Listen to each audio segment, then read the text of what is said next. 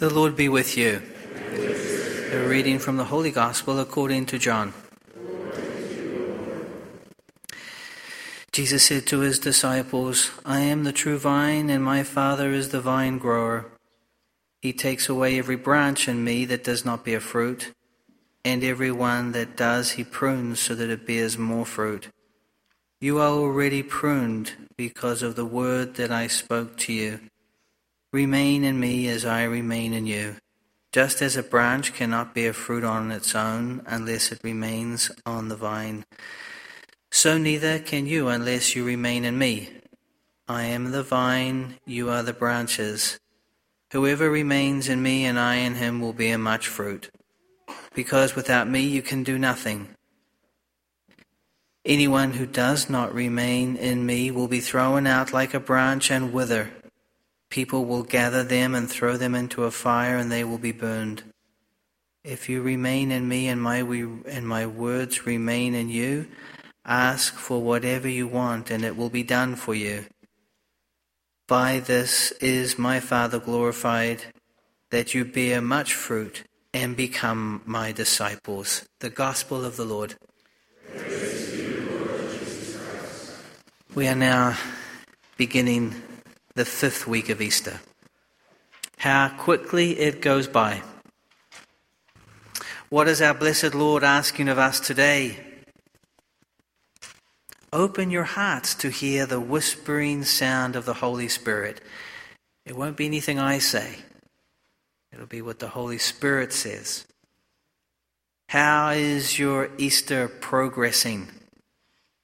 Where has the light of the risen Jesus fall on your soul? We have some important feasts coming up Ascension, Pentecost, and later Corpus Christi. So at this juncture of our journey, we need to stop and assess in prayer how am I doing? The most profound thing I will say today is find time to be alone with Jesus this week. Jesus has something very important he wants to tell you. And remember, what the readings place on our hearts today, they will bear fruit in our lives. But they were afraid of him, not believing he was a disciple. How does fear get inside of us? Fear is something we all have to deal with. God allows it. But fear can be the beginning of something beautiful. Trust. When was it last that you were afraid of something and you simply entrusted yourself to God or to your guardian angel and all was well?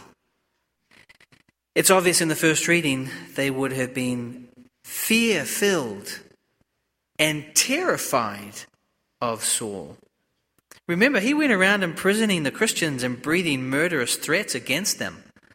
He approved the killing of our first saint, Saint Stephen. He was a force to be reckoned with. It would have been inconceivable for the Christians to think he converted.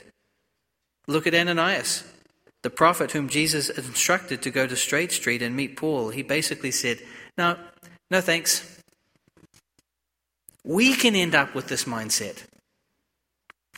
There's no way things are going to change. We look at our world and we become afraid of it. We look at individuals and we become afraid of them. Or we just look at ourselves and we're afraid of us, our own selves. I can't do it. I'm not good enough. I don't have what it takes. And all of this is a lie from the father of lies. Today, the readings are inviting us to trust in Jesus. We know that He remains in us from the Spirit He gave us. Today, we need to go back to the beginning. Where did our story begin with the Spirit? Obviously, the sacraments. This week, we are witnessing our first Holy Communion children receive Jesus for the first time. This is the beginning of their journey with Jesus. And what about us? I encourage you to go back to those first sacraments. For instance, like go back to the beginning of your sacrament of marriage. What was it like? Falling in love and building your family. If we lose sight of the beginning, then the chances are we have, we have lost sight of the end. Our stories have had a lot of ups and downs. Maybe you are in a moment in your marriage or in your life that you feel down. You're not sure if you're going to make it. During this Mass, I want you to look up at the crucifix and tell Jesus, I can do it. We can make it. With you, all things are possible. As long as we recognize our downfalls and pit stops and put them into the context of the resurrection, all will be well. When God is on our side, who can be against us? Whoever remains in me and I in him will bear much fruit. It's obvious fruit, an obvious fruit that we can see all around us here in St. Joseph's is the family. Family life here in the church is sacred ground when I see you all coming into church, hand in hand, carrying babies and baby stuff, paraphernalia, maybe better. When I see your children running, uh, running around outside and making noise inside, it's like music from the divine orchestra. But we all know that when you come to Mass wearing your Sunday best, there is a a trail of blood, sweat, and tears on your way here. No family is perfect. Mine is totally imperfect, an ever changing reality, reality of imperfections. And I have learnt over the years to laugh and cry with my family. And I am still learning. What's clear to me at St. Joseph's is there is an awe around the family and we want to do all that we can to accompany you as you bear so much fruit in this world. Actually, I believe COVID has brought us closer together. We could all see each other trying to make it better for everybody else. No one had the answers. We just kept trying to walk it out. Remaining in Him can sound very passive, but actually it requires three essential elements silence. You just can't have much of a spiritual life if you don't have this in your life. Consistency in showing up. In our Friday men's morning coffee that came up one of the greatest things a dad can do is show up. If you, dad or mum, make the heroic effort to show up for your children, know you will be rewarded a hundredfold. Understanding it is always changing. We don't have a perfect world. It's enough to turn on the news, something I have not done for years and all you see is confusion and chaos. The solution?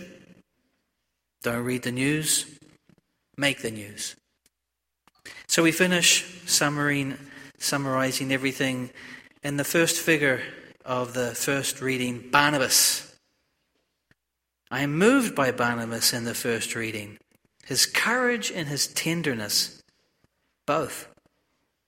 Taking care of the passionate one with Christ's love. In action and deed, they took care of Paul. And all of you have done that during these months. You can feel a special filial bond here at St. Joseph's, taking care of the passionate ones. Going back to the beginning, remembering our sacraments with a beginner's mind we become more humble because we were baptized or married or ordained or dying, someone else was there a parent, a priest, a love, a friend, even a difficult or passionate one. Grafting us to the vine of his love through relationship. But if we were left alone, well, man was not meant to be alone.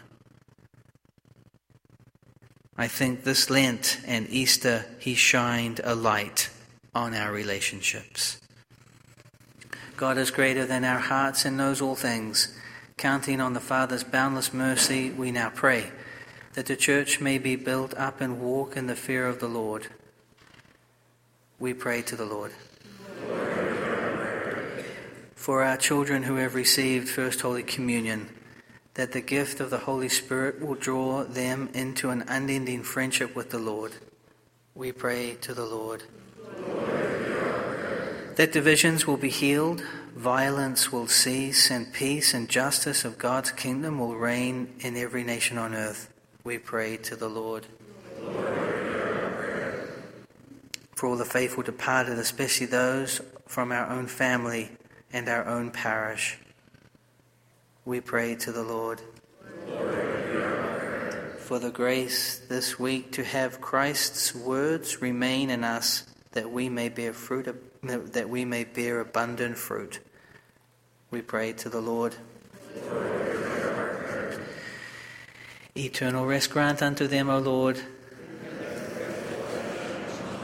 May their souls and the souls of all the faithful departed And we now sing facing the altar.